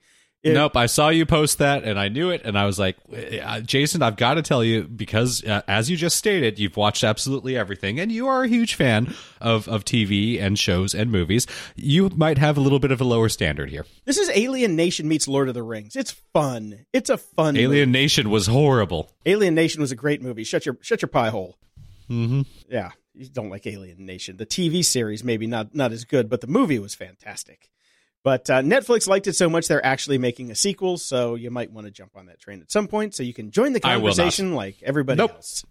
Nope, definitely not. Never Okay. gonna watch it. Uh, Black Mirror season four, I watched that in one sitting, except for two pee breaks. I loved it. And the nice thing about uh, season four is there were more happy endings in season four than there were in the entirety of season one through three, including the Christmas specials. So, not as miserable as every other season of Black Mirror that was out there. That's that's actually good to hear. Yeah, I enjoyed the whole thing. And the last episode is my favorite, the Black Museum, which has a a mini story that was uh, originally a Penn Jillette story, which is pretty good. Um, Okay. uh, what's his name? Sutton, aka Ring Zero, wrote in a couple weeks ago about Travelers season two because uh, we didn't, you know, we talked about Travelers, and uh, season two came out on the break, and I watched it better than season one. I got to say Okay. by the time I got, I had to go back and watch a little bit of season one just to get up to speed on what happened because it's one of those things where they just no explanation, boom, drop you right in where the other one left off. Mhm. I liked it. I, I thoroughly enjoyed season two. So, All right. little podcast news. Uh, James Cridland from Australia started a new newsletter called Pod News. So if you're into podcasts and podcasting, sign up for his newsletter. And uh, he he doesn't cover the normal crew like the serials and the gimlets and all that crap. He actually tries to find real news about podcasting. So it's a great little great little newsletter. I, I, I support him on Patreon. Hopefully he'll he'll ramp it up. He's only got like a 1100 subscribers right now, but he's trying really hard. So I wanted to give him a little bit of love. And uh, no such thing as a fish podcast. Oh my god. I, I, t- I think I had to text you about this because when I found it, I'm like, this is right up your alley. Did you get a chance to listen to any of them? You did, uh, and I've subscribed, but uh, as previously noted, nope, haven't listened to one yet. Uh, we'll st- I, my my my week back starts tomorrow. Okay. Like we're recording on Sunday. I just flew in on Friday. I am I, I have done absolutely nothing, and I will begin anew tomorrow. So I it's it's loaded up. I'm ready to listen. Okay. They're they're close to 200 episodes. They're about an hour long each, and it's four of the researchers from the show uh, QI for Curiously Interesting, or I think that was it. Uh, the British trivia show. They each come Yeah. with their own fact, and they talk about it for the for the main main part of the show. And they're usually live shows. These guys sell out auditoriums. It's crazy how popular this is. Um, I, I have unsubscribed from almost every banal podcast that was in my player because I'm trying to, you know, pare down this year. I, I downloaded like a hundred of these things because when I run out of something to listen to, I'll just go back and load one of these up, and it's fascinating. The shit you will learn listening to this podcast is crazy. You're gonna love Awesome. it, trust me. The other one that I have is Omnibus by Ken Jennings and John Roderick. Ken Jennings is the Jeopardy champion, and John Roderick is the singer from the Long Winters, and they have a cute little podcast about cool facts and cool stories. Also, very fun and trivia based. So those are those. I'm I'm, I'm talking fast because we got a lot to get through. So Yes, we do. check those out. Uh, I'm very excited. Phil Rosenthal, who is the original creator of Everybody Loves Raymond, had a show on PBS called I'll Have What Phil's Having, which was all about food. And I loved the show because Phil Rosenthal is an absolute hoot. Uh, this guy has a love of life that is unbelievable, and he's hilarious unintentionally. He's got a new show. Uh, it's been picked up by Netflix called Somebody Feed Phil. It's basically a continuation of the show. So that uh, the trailer is out and it drops. Uh, all the episodes are dropping January 12th. I'm very excited. I'm looking forward to watching that. I did watch the trailer. I, I, I I've never heard of this guy, but I have seen Yeah. Everybody Loves Raymond. This guy is Raymond. it's crazy. Yeah. It's basically, him, I yeah. mean, in the same way that uh, what's his face uh, is yeah, from Seinfeld, Curb Your you know? Enthusiasm and all that. yeah. Exactly. There you go. Yeah. Yeah, exactly. Uh, Love Sick is back with a third season. This Love is the show that I talked about. Love Sick. This is the show that I talked about originally when it was by its first name. It's the British show. It was called Scrotal Recall. Do you recall that when we I- talked about that, I Jason? kind of remember that. It just says Loveless in the in the show notes. You, you confused me. Oh, I probably mistyped it then. Sorry. Oh, yes, it is called uh, Love Sick now. It it was a show over in uh, on the BBC or ITV or something like that over in England. It was called Scrotal Recall for the first season. The premise being this guy went got you know venereal disease and went back and talked to all of his ex girlfriends. Uh, it got picked up by Netflix and they of course had to change the name because they discovered that people didn't want to say the word scrotal and wouldn't recommend it to their friends. I would so totally they went with recommend the, that to my friends. I they went with the very boring. Uh, it's, it's so boring that I always forget it, which is why I it's called Lovesick, and I typed Loveless, and I never remember what the name of the damn show is. If they would have kept it Scrotal Recall, it would have been perfect. It's really well done. It's very funny. Season three is out, so I burned through most of that while we were in uh, Canada. Uh, Do I they, have the, do they have the other seasons on Netflix? Did they get all of them? or is yes, it- oh, they do? yes, one through three. They're all there, so Okay. go watch them. Okay, cool. Thanks. Very good. Good, good, lighthearted show. Uh, finished Master of None, uh, the second season. Yeah, well, the wife was more into it than I was. I will say there are two, there's one good, what there's one great episode each season. Uh, there's two decent episodes each season, and the rest is crap. Okay. So, that's where I'm at with that. Uh, I probably will not watch any more of it if I can get away with it. I watched the first episode of the latest travesty that is called The X Files. Oh, God. Good. Thank God. Okay. I don't know if I'm going to watch any more of them. Oh, I, I, I just terrible. they're ruining everything. They're was- ruining absolutely everything. Okay. It- yeah, it was ungodly bad. And before you get to your next one, I just want to say no spoilers because uh, your next thing that you're going to talk about, I'm going to go see as soon as we hang up the phone. I have not seen it yet, so curb your spoilers, Well, please. We will not talk about the Last Jedi. Then we will wait until you've seen it because at this Okay. point, if you haven't seen it, we have to do spoilers. Um, it's been long enough, so we'll wait until next week for that one. And Dave Bittner will join us for that. He he has he has shown a great desire to join us for our last Jedi talk. So yes, as soon as we're done on this show, I'm going to the theater and I'm going to see it. Okay, and I've got some drunk on a plane movie reviews. Except I have to rename the. It's been a long time since I've done this segment, and I have to rename it now. It's called "I got to watch five minutes at a time every couple minutes, and then had to pay attention to my kid on a plane, and there was no drunkenness movie reviews." okay, that's not as exciting as Drunk on a Plane. it's not as exciting, so we'll keep it drunk on a plane movie reviews because it sounds better. I watched Logan. Boy, that was depressing as hell. I was good though, wasn't it? It was good, except it just made me sad because all the uh, spoiler alert, they're all dead. Yeah, that was the whole point of it. Yeah. and and it's miserable. And Patrick Stewart just is a sad uh, old. Uh, uh, it's just God, that was depressing. It was. so dep- so depressing. I like that Uh. I wa- that's the part Yeah, I I did not. I did not care for it. I did not like to see things end that way. It was it was sad, but it was a very well done movie. And yeah, I can't say it was enjoyable, but it was very well done. Mm-hmm. Yeah. Uh, Kingsman: Golden Circle. I loved the first Kingsman movie because it was one of those oh a wee bit of the ultra violent. I can't believe they're doing this. Um, this one a little too tongue in cheek, almost a parody of the first movie. Sadly. I enjoyed it because when I everybody said it was terrible, so when I went in to watch it, I ex- I expected it to be god awful, and I thought it was enjoyable. I love it when people say every movie is terrible, and then I enjoy it. I I, I liked this movie. I thought it was fun. I just kicked back with a cocktail and watched it, and it was good. That that goes back to my exact point that I was making about your feelings about Bright. Uh, okay, okay. well, see, here's the problem. You just need to drink more. That's it. I, I, I, that that could be true. Uh, I also watched Dunkirk, which I think would have probably been really good if I saw it on a big screen, uh, not on a plain screen. Otherwise, the most boring movie made last year. It it seemed to be exceedingly boring on, Um, on a it's small screen. beautiful. Yet, I mean, I watched it on my giant 4K TV, so it, I still got to get the grandeur of it all. But I'm like, where's the fucking plot? it was just there was no leading person, there was no main plot, there was just side plots and like four scenes that were, I'm sure, incredibly hard to film, hmm but not. I did not like Dunkirk. I thought it was the most overrated movie of last year. All right, fair enough. And uh, what was a big surprise? Battle of the Se- Battle of the Sexes. What's that? This movie was awesome. This is uh, Steve Carell and uh, the redhead. I can't remember her name. This is the Billie Jean King story versus Bobby Riggs. Oh, that one, yeah. I was looking forward This- to that one.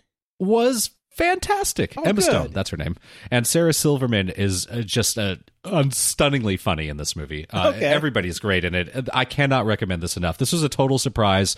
I didn't think I just threw it on because I'd ran out of things to really watch, and I wasn't going to watch the Lego Batman movie because I'm not five years old. Mm-hmm. And I put this on, and it was.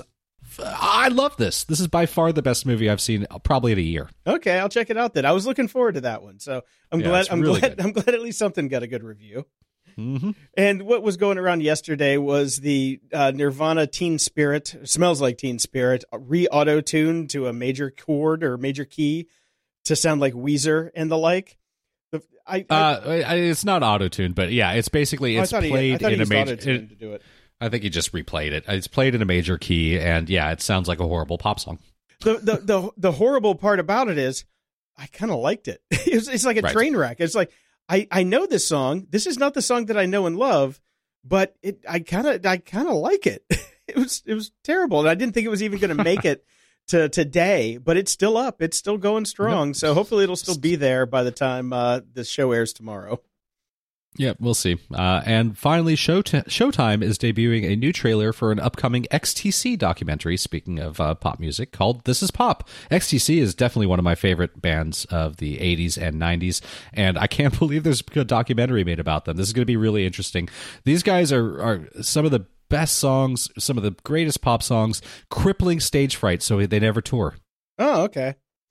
Can- So it should be interesting. Yeah, I, I think it's funny that you, I mean you pronounce it XTC as it's as it's written, Mhm. but shouldn't it just be ecstasy?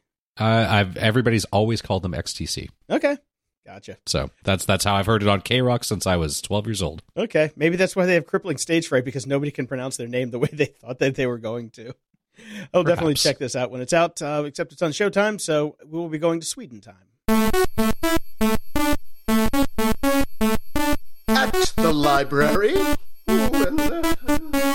Okay, so I did not read any sci-fi or techie nerd books over the break. I actually went Mhm. old school, and uh, we're just going to run through these real quick because they're not techie or nerdy, but uh, I do want to talk about them a little bit. The Wolves at the Door: The True Story of America's Greatest Female Spy is the story of Virginia Hall, who is an American with one leg, who basically was one of the British's greatest spies of World War II. It's an amazing story, highly recommended.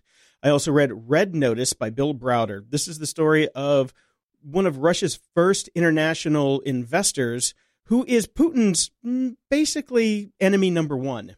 They're still trying to get red notices put out on him, which is an Interpol notice where they have to arrest you if you travel. This this is the sixth time last week. This just came out. Russia is trying to put a red notice on him through Interpol for the sixth time. And Right. Interpol keeps saying, "Go fuck yourself. Uh, you're a bunch of scammers." And uh, it's it's but it's a it's an amazing story. And I did read Fire and Fury Inside the Trump White House by Michael Wolff. I read it in a day. I read it yesterday. It came out the instant that it came out on Audible. I, I, I ran through that thing. I didn't do anything yesterday except, well, actually, I did a couple shows yesterday, but in between, I read this book. Um, nothing new. Everything that we've read in the papers and, and us smart people have assumed was going on. Basically, he just confirms everything that we thought was going on. They're all just a bunch of fucking morons. That's basically what I've heard too. It's it's just confirms what we all kind of figured, and yes, it is really that bad. Yeah, that's it. So, um, I mean, I, I wouldn't even bother with it. Honestly, don't don't bother with it. I mean, it was it was fun to read and hear some of the stuff, but most of the time, I'm just like, yeah, we knew that, we knew that. It's like listening to Reply All shit we already knew. Anyway, next week we have Dark State, which is a new novel from Charlie Stross. It's um, um multi princes uni- multiverse book. I that's a hard word to say, or three words to say. Merchant Princes Merchant Multiverse? Merchant Princes Multiverse because I keep thought it was said princesses because there's a bunch Right. of there's a bunch of chicks in it. So I was going with princess, but it's a follow up to Empire Games, which I thoroughly loved and reviewed on episode 194, which was two and a half minutes to midnight. Links will be in the show notes for that. Uh, that comes out January 9th. Now we have a new winner for ridiculous pre order uh, from Amazon. um, you, you pulled one up the other week, and uh, but this one wins. This is Agency by William Gibson. Yes. And I'm like, oh, cool, it's coming out. And then I checked the pre order date December 25th, 2018. Yes, almost a year. I'm sure he hasn't Yeah. written a line yet because the other one was another Charlie Stross book, which was the next Laundry Files, which comes out in uh, June or July. And we thought, man, that you guys are months. pushing it. But yes, Nope. William Gibson is a true futurist because you can only buy his books in the future. That's right. security? Ha! We are back this year with Dave Papa Bittner again. How you doing, Dave? Did the holidays treat you well? The holidays were lovely. I had uh, what I'd be best described as a long winter's nap. It was uh, much appreciated, much needed, and uh, I came back uh, energized. And uh, you know, lucky for me, it's been a quiet year so far in cybersecurity. Nothing really happening. Uh, you, Yeah. Have you heard any news? Uh, I'm, I'm pretty sure everybody's given up. We're secure now. The Internet of Things is, you know, good. locked itself down. AI is taking over the world. Everything is fine. it's all skittles and rainbows from here on out. Yep. yes, Uh, it is. well, of course, we're lying. Uh, Three days. We lasted three days. That's right. That's right. Absolutely. Um, you know that that rattling sound you hear is the uh, foundation of much of what you knew about computer science being uh, shaken down to its core. Uh, as we got news this week, uh, a release of major vulnerabilities known as Meltdown and Spectre. As you pointed out, they uh, now our our vulnerabilities come with uh, lovely logos. Yeah. Uh, it's, like the first thing that they do when they find an exploit is, hey, let's get the designers on this. We gotta, we gotta, you know, Yeah. we gotta have good branding, or nobody's ever gonna take us seriously. I'm waiting for the first vulnerability that gets its own theme music on like CNN. You know, like how they, you know how they do that with plane crashes or you know things like Yeah. that. Yeah, that would, would probably come in there. But um, no, these are uh, really what can be considered a big deal. Um, these are hardware bugs in. Uh, Intel processors and other processors. At, at first, it seemed like uh, perhaps Intel was was uh, going to be hit worst, and with Meltdown, they are. But uh, Spectre affects it, it appears just about everything. Um, And these are, it's interesting because Intel was quick to point out that these chips are functioning exactly the way they were designed to function. This, um, and I know, I mean, that sounds funny, but, but this is, what, what has happened is they've discovered a fundamental flaw in some of the assumptions that people have been making for over a decade about how to design these processors to run really, really fast and efficiently, um, you know, to sort of get the data through the pipelines using um, this speculative processing techniques. And it turns out there's uh, some vulnerabilities, some fundamental vulnerabilities with those processes. Yes, there is the uh, the speculative uh, nature of this, where the computer is actually like running code in advance from where it's actually supposed to be. So it's pre-run by the time you get there, and then can branch off. And then what a clever person can do is read kind of some of the fallout of what happened when these uh, these speculative processes have happened and pull data out and there are just ways where you can get a lot of stuff from the kernel that you shouldn't be able to get Right. and it's very troublesome. Now, what's more troublesome to me is Intel's press release because yes, they did say that oh everything's fine, nothing nothing to see here, move along. Right. Never mind the man behind the We're curtain. fine here. How are you? Um, Ars Technica totally called them out on it today, which I thought was pretty fun. Uh, they said it was a masterpiece of obfuscation, which it it kind of was. Yes, there was a lovely one earlier in the week from the Register that similarly uh, took them to task. Yeah, it says these exploits do not have the potential to corrupt, modify, or delete data. That's that's good and dandy, but that's not what the flaw is. The flaw is that you can read parts of memory that you weren't spe- supposed to be able to. It has nothing to do with corruption, modifying, or deleting data. It's reading things uh, like uh, reading the notes to the test before the teacher gives it out, kind Yeah. of thing. Yeah, and so it makes things like uh, passwords, usernames, um, basically anything that's in memory has the potential to be exploited using these uh, these exploits. So um, it's a big deal. And again, since it's at the hardware level, um, that means that uh, to fix this, uh, this they can be patched with software. But there could be significant slowdowns, and we're starting to see reports of some of those slowdowns coming in. Yeah, and the different like Meltdown is easier to fix in software than Spectre is. Spectre is Right. going to be the one that lasts a very long time. Meltdown, most everybody has patches out, uh, like operating system level patches out now. Yep. And Yep. the interesting thing is, everybody was on the same team about patching it next week. Like there was going to be this big announcement on Wednesday. Everybody's patches would be out, and it's like, yeah, we're done. You know, the world can move on. It looks like some idiot at AMD who was working on a Linux patch left some comments in the code that he checked in that let people go back and figure out what was happening, thus uh, leading to the arms race of everybody getting it out there now and talking about it and trying to find these bugs before they were patched. Whoopsie. Yeah, and uh, you know, part of the security alerts with this is that because these were discovered by some of the Google researchers, uh, oh, about six months ago, that we should assume that the bad guys already know about it. Certainly at the nation state level, the the safe assumption is, uh, or I guess the way to say it is, we should proceed as if they could have knowledge of this, which again points to the fact that you need to patch really quickly. I don't think this is going to affect your average home user all that much. You install the patches, you probably won't see much of a, a, slowdown on your machine. I think the people who are going to get nailed by this are the enterprise users. Like I said, we're already seeing people who are getting hit with uh, serious performance issues. So, you know, if you're someone who's spending $100,000 a month on processor time on, on uh, Amazon, and suddenly those processors are 30% slower or, or even 5% slower than they were a few days ago, that's a significant hit. Yeah, so so Amazon's going to have to either you know give you a much bigger discount based on that, or you just got a nice price jump by five to thirty percent, right? For no fault of your own. Yeah, and that's going to be an interesting thing to to try to see how that's going to shake out. I mean, I've seen some folks uh, on the legal side of things say that we could see some class action suits coming. Um, I think that's an interesting thing to think about because again, as Intel points out correctly, the chips are are running exactly the way they were designed to run, and you know, people are pointing out that we're rewriting some basic fundamental beliefs in computer science about how to design chips. So it's not as though anything was done in bad faith. So I think it'll mm-hmm. be interesting to see how that shakes out. If, if will this be uh, act of God is not the right word for it, but but there, there's no bad intent here. Uh, everybody was using best practices. It just turns out that along the way we learned something new.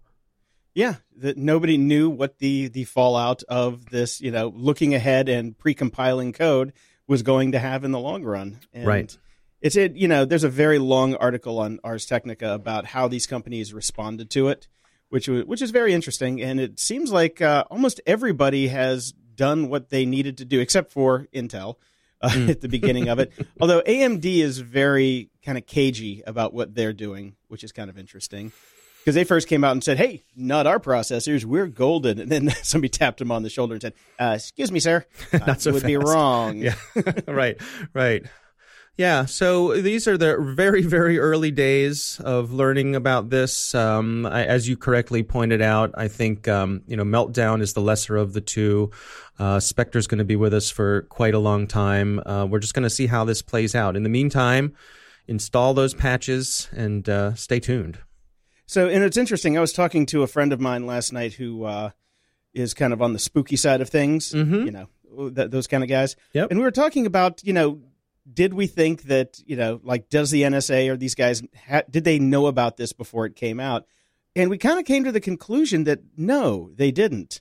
Hmm. That this came out of the private sector research completely because we would have seen proof of this in the myriad malware dumps we've been seeing over the past like two years.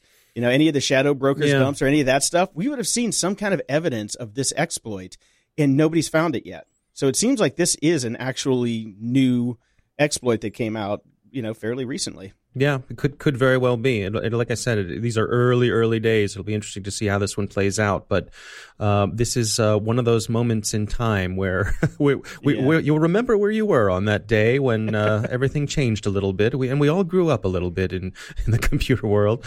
Um, so, like I said, stay tuned. Hey, if we can survive Y two K, we'll get past this too. That's right. That's right. What else we got going on? Oh, I wanted to talk about just a good old fashioned fuck up. Yeah. Just to, you know, let's get back. Let's get back to people being stupid. How is uh, Brian doing these days? Where is he, by the way? oh, sorry. Did I say hey. that out loud? No, no. All right. Hey, it's nice. It's nice to be able to tune in and not be the the punching bag. I was going to say I'm usually the nice guy. It was just too good a you you you lobbed that one over the plate, and I couldn't resist taking a swing at it. uh, that's what I'm here for. Right. Very good. Thank you. Thank you. And Brian, Brian, I apologize uh, in advance. I, I, I deeply respect you and I consider you my friend. It was just a joke. Uh, Brian never listens to the show. Don't worry. Oh, all right. Well, very, good. Carry on.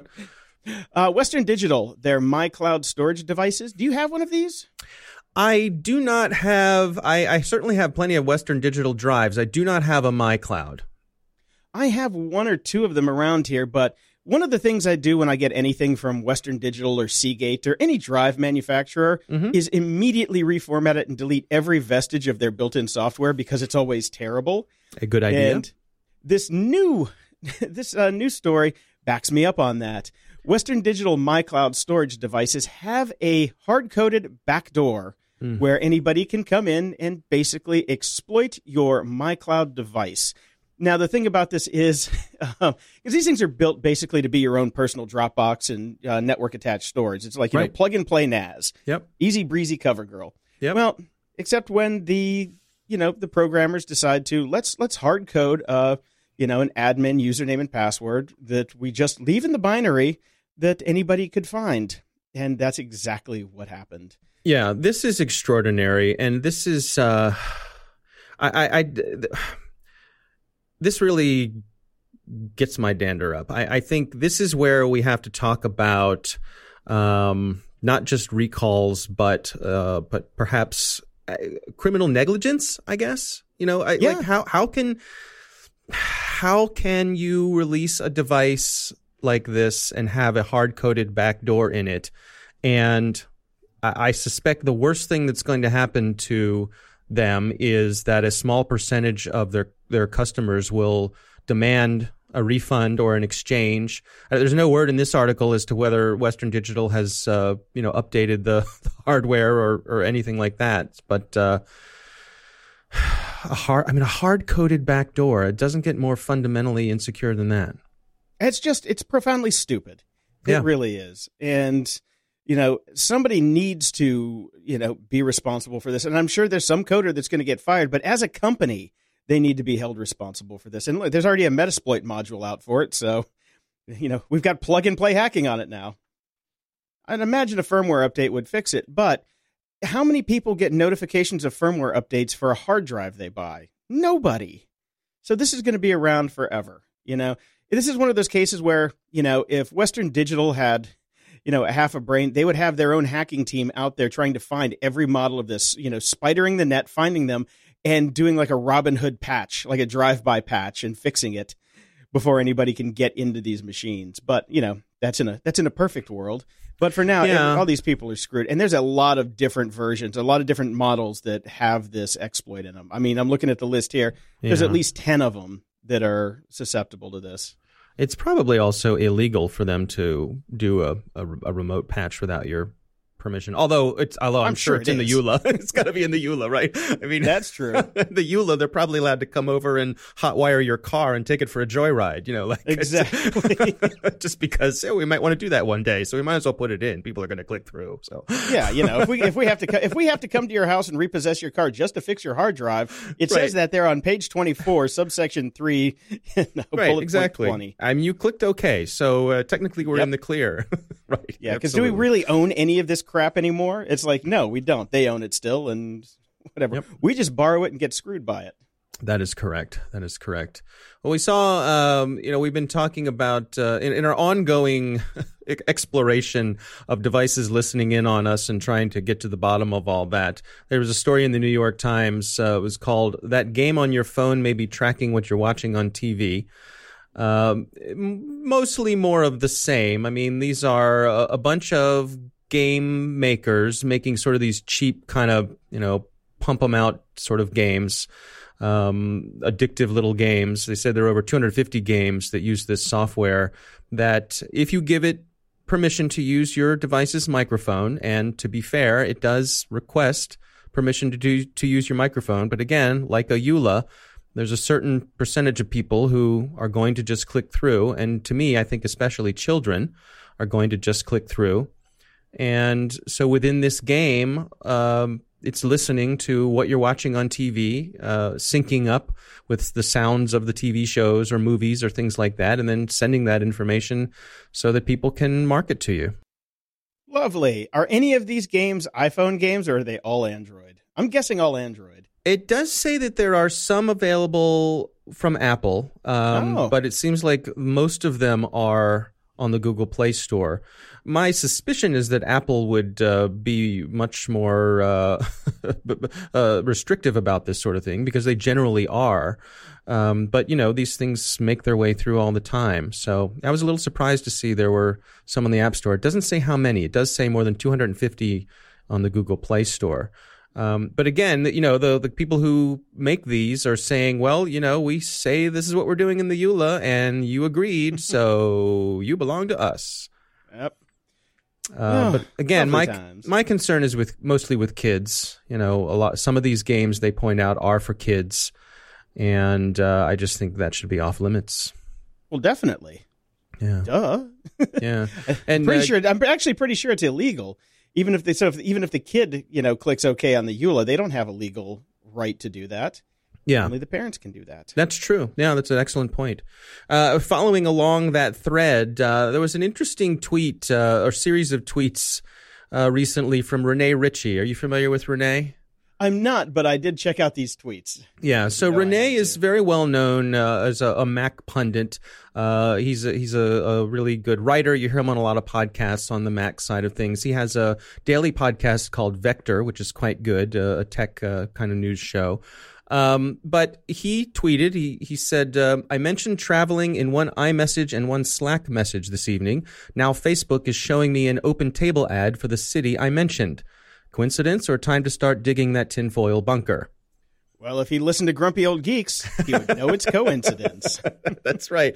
But it's sort of a fascinating as you follow him down the rabbit hole and you find people uh, you know, sort of pointing out what it could be, what it isn't. Uh, Along the way, someone message, someone suggests that perhaps Facebook is um, reading your pasteboard data, and someone else says, "No, no, that's not possible. Apple would never allow that." And of course, you know, who knows? But uh, the the bottom line is, Rene chimes in towards the end, and he says, "Finally figured it out. I've traveled to that city three out of the five years around this time of year." So Facebook was running an ad. It goes to likelihood I would do it again. It's always the simplest answer. Sigh. Sigh. Yeah.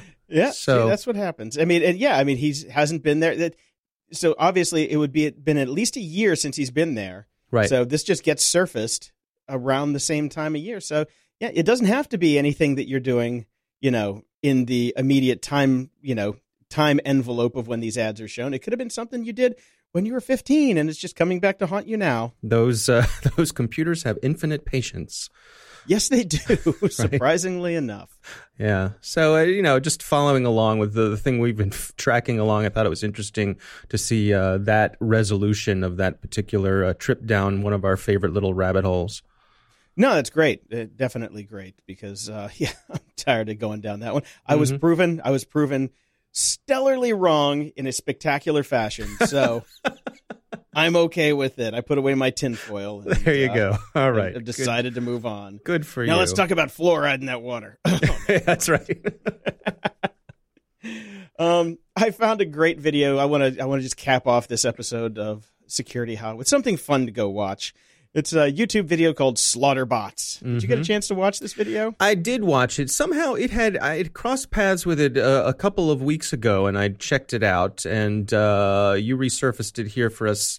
It is interesting. Uh, As I was watching, my first reaction was, "Wow, who paid for this?" Mhm. It's very well done. Yeah, and it's a, uh, basically paid for by a coalition that is trying to ban lethal autonomous weapons. Mhm. It's kind of a uh, shock propaganda piece to get you to go sign a petition to have your country ban lethal autonomous weapons. Because we know the one thing that weapon makers fear more than another weapon is a signature. right, right. Uh, so the, the video it's quite dramatic. It's well made. It's well financed, and it uh, the the centerpiece of the video is the ability of swarms of little autonomous drones to Mhm. basically go around and kill people. Right. Yeah. And if you read, read uh, Daniel Suarez's third book, which was god awful, uh, he covered that a long time ago. So I think we covered that on maybe like six months into Grumpy Old Geeks, the same type Mhm. of thing. So people are still uh, they're still afraid of these things. Yeah, and it's just I mean it's it's plausible enough to make you think, and and obviously it's produced in such a way to make you scared. So uh, it's it's worth a look. I you know um, I have been to some of the military trade shows in my work with the Cyberwire. I was at the uh, the Army has a big trade show down in Washington D.C. where they show off some of their newest, shiniest hardware, and uh, there are robots. Little, they they kind of look like um, you know, little tractor tread robots uh, that have. They don't have Nerf guns installed on them. I'll just say that. Yeah, You know, they- exactly. now, you know, that's not I, the autonomy. I think is one of the things that they're getting at here is that they don't want these machines to be able to make the decisions on their own. Um, they want a human pulling the trigger, e- even if it's remotely controlled. So I think it's important to note that nuance with this. One of the things they say in this video is basically, you know, send your swarm out and have it kill only, you know, white men who are between 150 and 250 pounds. Go Mm-hmm. and it's not implausible that they could do something like that. Um, so that seems to be the, what they're really getting at. Yeah, I understand that, and you know, it's one of those things where we can go down the machine. Is it is it a machine learning killer drone or is it an AI killer drone? We just don't know anymore. Mhm. Uh, but it, it's going to be coming at some point. So I, I see why people are scared about this and would like to try and have them banned. Problem is, this is it's the same issue with AI and everybody that's trying to get to it. Somebody's going to do it first. So do you want to be the person that does it first, or do you want to be the one that's catching up to the people that have already done it? yeah, So, yeah, so I- it's I- a tough question. It is, and I think it's certainly worth thinking about. And uh, I do encourage people to go check it out, go into it with a, you know, knowing what it is. It is propaganda, so look at it from that point of view. But it's thought provoking, and I think it's a topic worth thinking about. Absolutely. So on that bombshell, we always end on a fun note, don't we? How try everybody's to. going to die. Yeah, yeah. it's either it's either how everybody's going to die or who's going to have sex with a robot next week. That's kind Oh, of all right. That's kind of how we how we end the, the segment Yeah, usually. yeah, that's right. That's right. Brian's not here, so we're going with death. Next next time he'll he'll have me pork a robot or something. Sex with a robot. That's where he likes to go. All right. Yeah. Very good. All All right, right. Very good. Talk to you soon. Talk to you next time. Brick a brick. Now, we are always crapping on everything in the world, but uh, QZ.com, which is Quartz, put out Mm-hmm. a list of the 99 best things that happened in 2017. In 2017, it felt like the global media picked up on all of the problems and none of the solutions. To fix that, here are 99 of the best stories from this year that you probably missed. I want to point I would out- just like to. Okay, you want to point out something? No, go Me ahead. too. Go ahead. I, I want to point out that they're saying that the mainstream media missed out on all these stories, yet every single one has a link to mainstream media. Oopsies. I'm just saying. I'm I'm, just just, saying. saying. Like, I'm just saying that every single one of these is a story that appeared in mainstream media that they link to. Oh, journalism. Love it. I love it. Yeah, you gotta love journalism. Gotta love listicles. Yeah, that's pretty much it. Um, I would just like to say number 13. Thanks to better access to clean water and sanitation, the number of children around the world who are dying from diarrhea has fallen by a third since 2005. That takes us to Moron of the week. Brian. I think one of my Yes. favorite rants from the past couple episodes was when you brought up the the ridiculous notion of raw water. Do you remember that?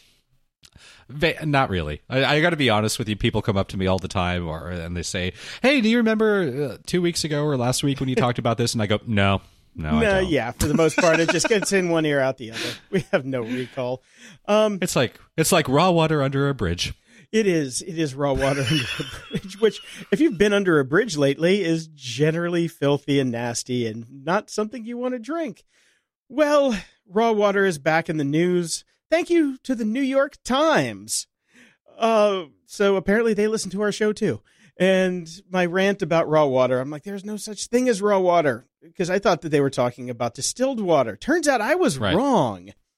Okay, I was completely wrong. They're talking about water that has not been distilled or filtered. It's just got a bunch of crap in it.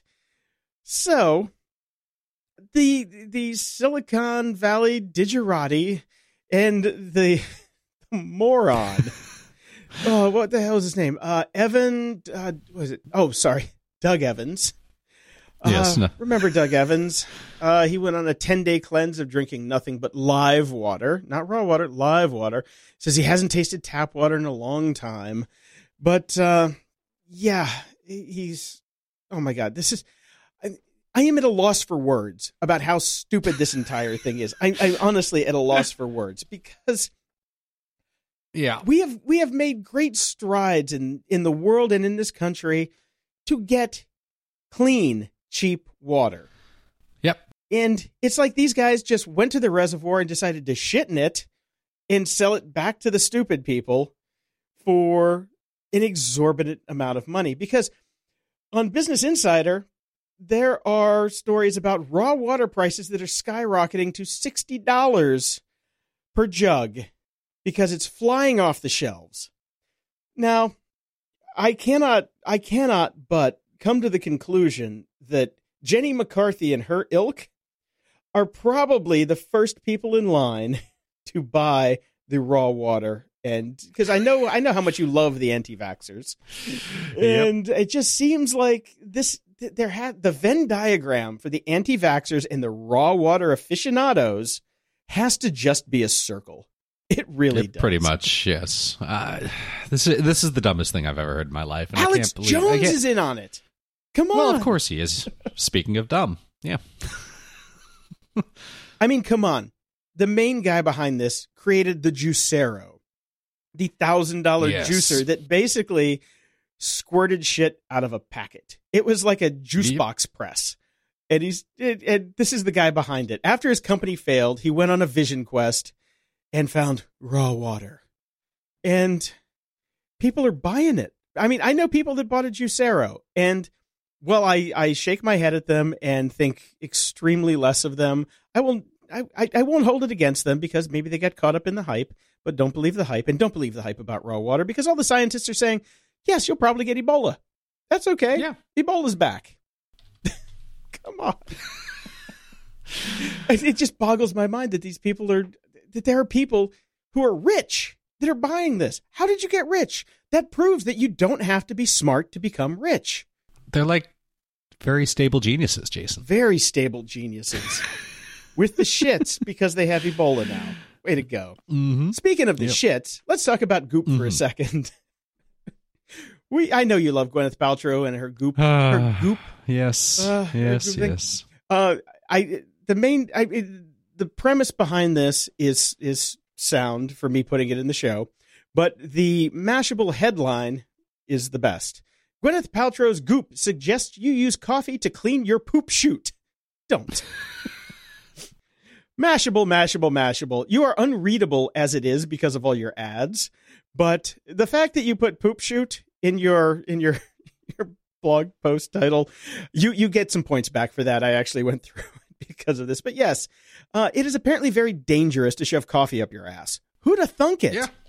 Who'd have got? Who'd have thought? coffee, you're doing it wrong. Seriously, wrong hole, buddy. Wrong hole. Um, and there, this guy, What do I? I'm saying this Where am I supposed to stick the coffee stirrer? Yes. Oh my god! Put a lid on it. Put a lid on it. It's a new. It's a new version of MeUndies. It's just a big plastic cup that goes on your ass. Um, Yep. So this guy Alejandro Junger, Jungers uh, suggests a specific brand of enema device, and it costs one hundred and thirty-five dollars, and it's called the Implant Orama. It's not who you know; it's how you flow. Is there? Oh boy. title. And it is a jar with a with a plunger and a stick that you literally shove up your ass. Oh, I I mean, I don't know why Goop is not the the single purveyor of raw water on the planet. Honestly, I agree. because A uh, bunch of idiots. oh god, it just drives me crazy. And on a on a on a lighter, funnier note, the Apple store in Chicago, the one that looks like a giant MacBook, apparently the designers and the architects forgot that it snowed in Chicago because all of the snow turns into giant icicles that can impale the patrons that are going to the Genius Bar. Oopsies. Yeah, uh, I I mean it's been it's been a running joke here in Chicago. It's like, did they not know it snows? Come on, but yeah, apparently not. nope. Feedback loop. It's been a while. We're back, and uh, we've got some feedback. So thank you so much. We got a ton of Patreon subscribers over the over the break. So I guess everybody was feeling a little flush and wanted to give us some cash. So thank you, uh, Jiangmin B, Brady W, Jay Minger. Jesse Van B, Michael C, Nigel M, James K, and Scott T. Thank you all so much. We really, really appreciate that. And we got some on PayPal as well. Donnie P and Justin J. And Justin says, Love the show. I'm mostly grumpy and old, not deep geek, but moved to Linux in the summer about the same time I started listening to you. Love it. Even though nothing works now, still love it. love laughing about it. Listening to you, I know I did the right thing. Well, thank you, Justin. And you're a braver man than I. I could not use Linux on a day to day basis because, as you said, nothing works. Nothing works. Yes. So I'm glad you think that you did the right thing, though. That's that's brave of you. Uh, over on Facebook, believe it or not, we've got some five star ratings. Uh, first up from Matt K. Geeky, check. Grumpy, check. Old, relative term. Great show covering the news of the week with a tech focus, but appeals to wider audiences. Plus, as an added perk, they upset the occasional trumpet. Keep it up, guys. We'll do our Thank best. You. Thank you, Matt. Yes. And Paul writes, Hi, I'm looking for some advice. Just got a MacBook Pro for Christmas. I've only ever used Windows PCs in the past, and this is a whole new world. Are there any must do's with Macs or any good advice you can give just to set me off on the right foot? Many thanks in advance, a fellow grumpy from the UK. Brian, take it away. Yeah, I switched over two years ago now, so you might want to search. But the problem is, uh, since since I switched over, a, a, lot of the cool apps and and what's its that were recommended to me by Jason and other people are pretty much baked into the OS now because that's what Apple does. Um, so spend some time reading all those silly. Here are ten things I bet you didn't know you could do with your Mac articles, uh, such as this one that will be linked in our show notes. The top ten Mac keyboard shortcuts everyone should know. Um, get all that stuff in. It's it's you know this operating systems are so similar these days. They're not that different. You'll make the transition over in no time. Again, the hardest thing for me was just all my shortcuts because you've got your muscle memory from years of using PCs, um, and they're just slightly different commands that you use. So once you get those down, you'll be good to go. Um, if you're full on into the Apple ecosystem, you can't beat how well things sync between your phone, your iPads, your computers, your Apple TV, with the caveat, of course, of fuck iTunes. Um, get a time machine backup that'll take care of all of that for you reasonably seamlessly without you ever having to think about it. So when uh, when crap does happen, you'll be able to get back up and running quickly. Uh, that's all I really got. It's you'll be happy. It goes quick.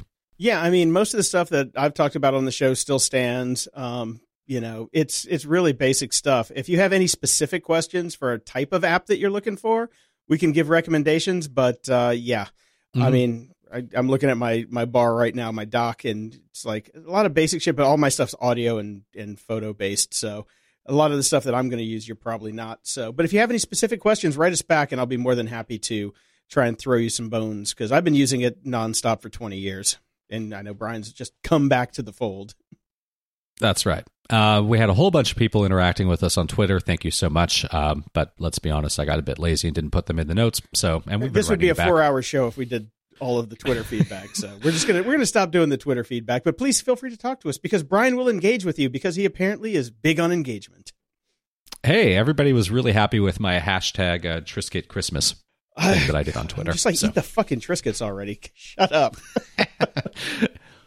Uh, I did find a box of maple cookies that were made in Canada at my local grocery store today. So I will let you know how Told those you. turn out. But I did send my brother, who right now he's in New York on his way to Montreal, and I told him specifically throw away all your clothes, fill your suitcase up, just fill your suitcase completely up with maple cookies, bring it back, and then you will be the hero of Grumpy Old Geeks because you will be the first person to ever go to Canada and come back with some maple cookies, which means he's going to eat them all before he gets home. And the, the again, just continue. to point out that Jason just continues to bitch about this. Yet he just said that he found a pack of. I don't know if they're any good yet. Made in Canada. Haven't tried made them. in Canada, right at his local goddamn store. We'll see if they're any good because the, the Trader Joe's ones didn't hold up to snuff. So we'll see. Okay, they got to come from Montreal, man. That's the that's where the best ones are made. I'm just saying. Okay, bring us in on the iTunes. Come on. Uh, you very specifically said you've got this one, so I will just uh, I will just read the uh, the intro. Yes, uh, we got a one star review from SA Mike. Uh, Grumpy Old Geeks gave this show 45 minutes and gave up. I often feel the same way, so I understand. Uh, hosts base their manhood on how many times they can drop the F bomb. Grow up and broadcast a decent podcast. Fuck you. Okay, take it away, Jason. I read this guy's re- reviews of other tech shows this guy is a he's a, what what did they used to call that a flip flopper back in the old days of politics. He would give great reviews for shows and then go back later and when he didn't agree with one thing in the show, would give them a terrible review. Did not knowing. Oh, you went you you went back and researched this guy. Of course I did. Anybody that gives us a one star review, I got to get some ammo on them. Jesus, I'm not, a, I'm not an amateur here because I, I don't think most people know that when you leave reviews on iTunes, you can read all the reviews that they've ever done. So Yes. I did. Uh, so sorry you didn't like the show Semic, but uh, yeah, uh, we don't we don't use f bombs for our manhood. It's just how we speak because we're human adults and we just don't care about being played in India. So, you know, we are mature and we have the mature rating. It said it right on the tin when you came in the door. That's the thing that drives me crazy. I don't care that this guy gave us a one star uh, rating. I, I, I don't either, whatever. Uh, the th- the thing is, how many times do we have to like? We have the the explicit language tab. We have this. We have that. We've done everything we can possibly do to ensure that people understand that this is a podcast for by adults for adults, and then people still get pissed off at it. Yeah, I mean that's uh, that's why I'm not upset. I'm just like, Yeah. ah. Okay. Uh, if if that is what you base the reason that you don't like the show on, fine. If you if you gave us a review, a negative review on the content of the show that you had a problem with, then I would really care. But the fact that we say fuck every now and again is not a valid review of the show. I wish you would have said something better because then we could have had more fun with it. But this, sorry. Moving on. Next five star comes from Valishar. My favorite, informational, funny, and no seven minute ads. That's because we haven't been able to sell seven minute ads yet, but at some point, maybe we will, but probably not. Technically, it actually says no seven minuet ads, and we've never sold a minuet ad before. But uh, hopefully, a Philharmonic will get on board with us. oh, yes, I am learning. little I, little I am- music joke there. I am learning the piano now, so since I didn't really? have anything else to do and I ran out of shit to watch on Netflix, I went to Skillshare and I'm taking piano classes on Skillshare to learn how to play finally. Oh, nice. Uh, next rating is comes from Chivate, and it's actually more of a question than a rating. All so right. not entirely the uh, the appropriate milieu for that, but we'll take it. Yeah. It says Rooter help. Hi guys, I'm a driver by trade, by trader, by trade. I think is what he meant. I, I think it's And funny I'm that always- you said router because you've been in Canada too long. Canadians say router, Americans say router. They do. That's funny. They do. It's uh, and actually uh, the reason I was doing that is I had to replace the one at my in-laws' house, so I said it many times. Okay, so anyways, hi guys, I'm a driver by trade, and I'm always looking for new things to listen to because let's face it, more radio stations are just a loop of the same songs all week. I just started listening to you all in December and immediately became addicted. I want to go back and listen to older shows. Could you recommend some of your favorites? None of I- them. I, as I, as I just mentioned, I don't remember what the hell I said last episode, so I could not tell you. Um, also, I'm getting a new place this this year, and I'm fed up with paying rental fees to my internet provider each month and never owning the product, no matter how long I've had their service. I'm an avid online gamer, and I was wondering what you'd recommend as far as a personal router goes. Something affordable is always better. We are on a budget. Looking forward to more great shows. Thanks, guys. Uh, I I still just use whatever the hell Spectrum gives me. Right. Okay. So I, I have ex- I have experience. I have experience with this. So the Motorola Surfboard line is what I've used when I had to buy my own, uh, which I'm actually going to end up doing soon too, because now I have an Eero system for the Wi-Fi in the house, and I don't need to pay for my cable provider's router. And about uh, usually it'll pay for itself after rental fees within about 12 to 16 months, and then you can use it for five years. They're great. What I recommend, and this is what I had to do the last time I bought one, is I called tech support for my cable company and asked the tech guy there what is the the base routers that they recommend that their support team will work with, and also which ones are going to be future proofed for the next round of upgrades that they have coming. That way, you're not buying the base model for the the connection that you have now, only to have to replace it when they up their maximum speed for your neighborhood. So just say, hey, look, you're giving me 100 megabits down now. I know you're going to go to 200 next year. Is this router going to be available for the 200 megabit per second download speed, or am I going to have to upgrade later? Find out what they recommend. If you can get to second tier support for your cable company, those are the guys that are going to tell you the way that it works, and that that's what I've found to be the best when you're buying a router for your home cable setup. So. And I also recommend, of course, Eero for your home Wi Fi because they're fantastic and a supporter of the show. Yes, that's right. If you want your question or comment read on the show, head over to gog.show slash support and send us your feedback or questions that we can read on the air. And if you're so inclined, please head over to gog.show slash iTunes and toss us a five star and snarky review. Closing shout outs! My closing shout out is for Lamar Kindle. Thank you, Lamar, for using my Coinbase link and my shiny new point zero zero zero six zero six of Bitcoin for using my link. I appreciate it very much.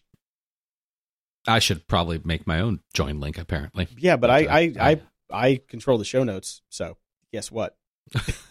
he who controls the spice controls the universe. I get you. All right. Until next time, I'm Brian Schulmeister. And I'm Jason DeFilippo. Thanks for listening to Grumpy Old Geeks. To support the show and keep us on the air, go to patreon.com slash GOG. Toss us a buck a month and we'll love you forever. If you'd like to give a one-time donation, go to GOG.show and click on the PayPal button in the sidebar. And we need to update that because apparently you do not have to just give one-time donations. You can subscribe there as well. Show notes for this episode are at gog.show slash 241. From there, you can find links to the old episodes, leave feedback, ask questions, and get links to stuff we like. And also, if you are playing Clash Royale, go find the clan GOG.show and hang out with us over there. Stay grumpy, and we'll see you next week.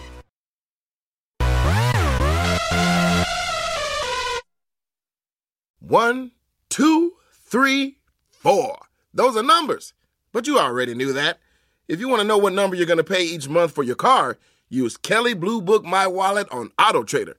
They're really good at numbers. Auto Trader. Support for this podcast and the following message come from Corient. Corient provides wealth management services centered around you. They focus on exceeding your expectations and simplifying your life. Corient has been helping high achievers just like you enjoy their lives more fully, preserve their wealth, and provide for the people, causes, and communities they care about. As one of the largest integrated fee only registered investment advisors in the U.S., Corient has deeply experienced teams in 23 strategic locations. Corient has extensive knowledge spanning the full spectrum of planning, investing, lending, and money management disciplines. Leverage Corient's exclusive network of experts to craft custom solutions designed to help you reach your financial goals, no matter how complex they may be. Real wealth requires real solutions. For more information, connect with a wealth advisor today at corient.com. That's C O R I E N T.com. Corient.com.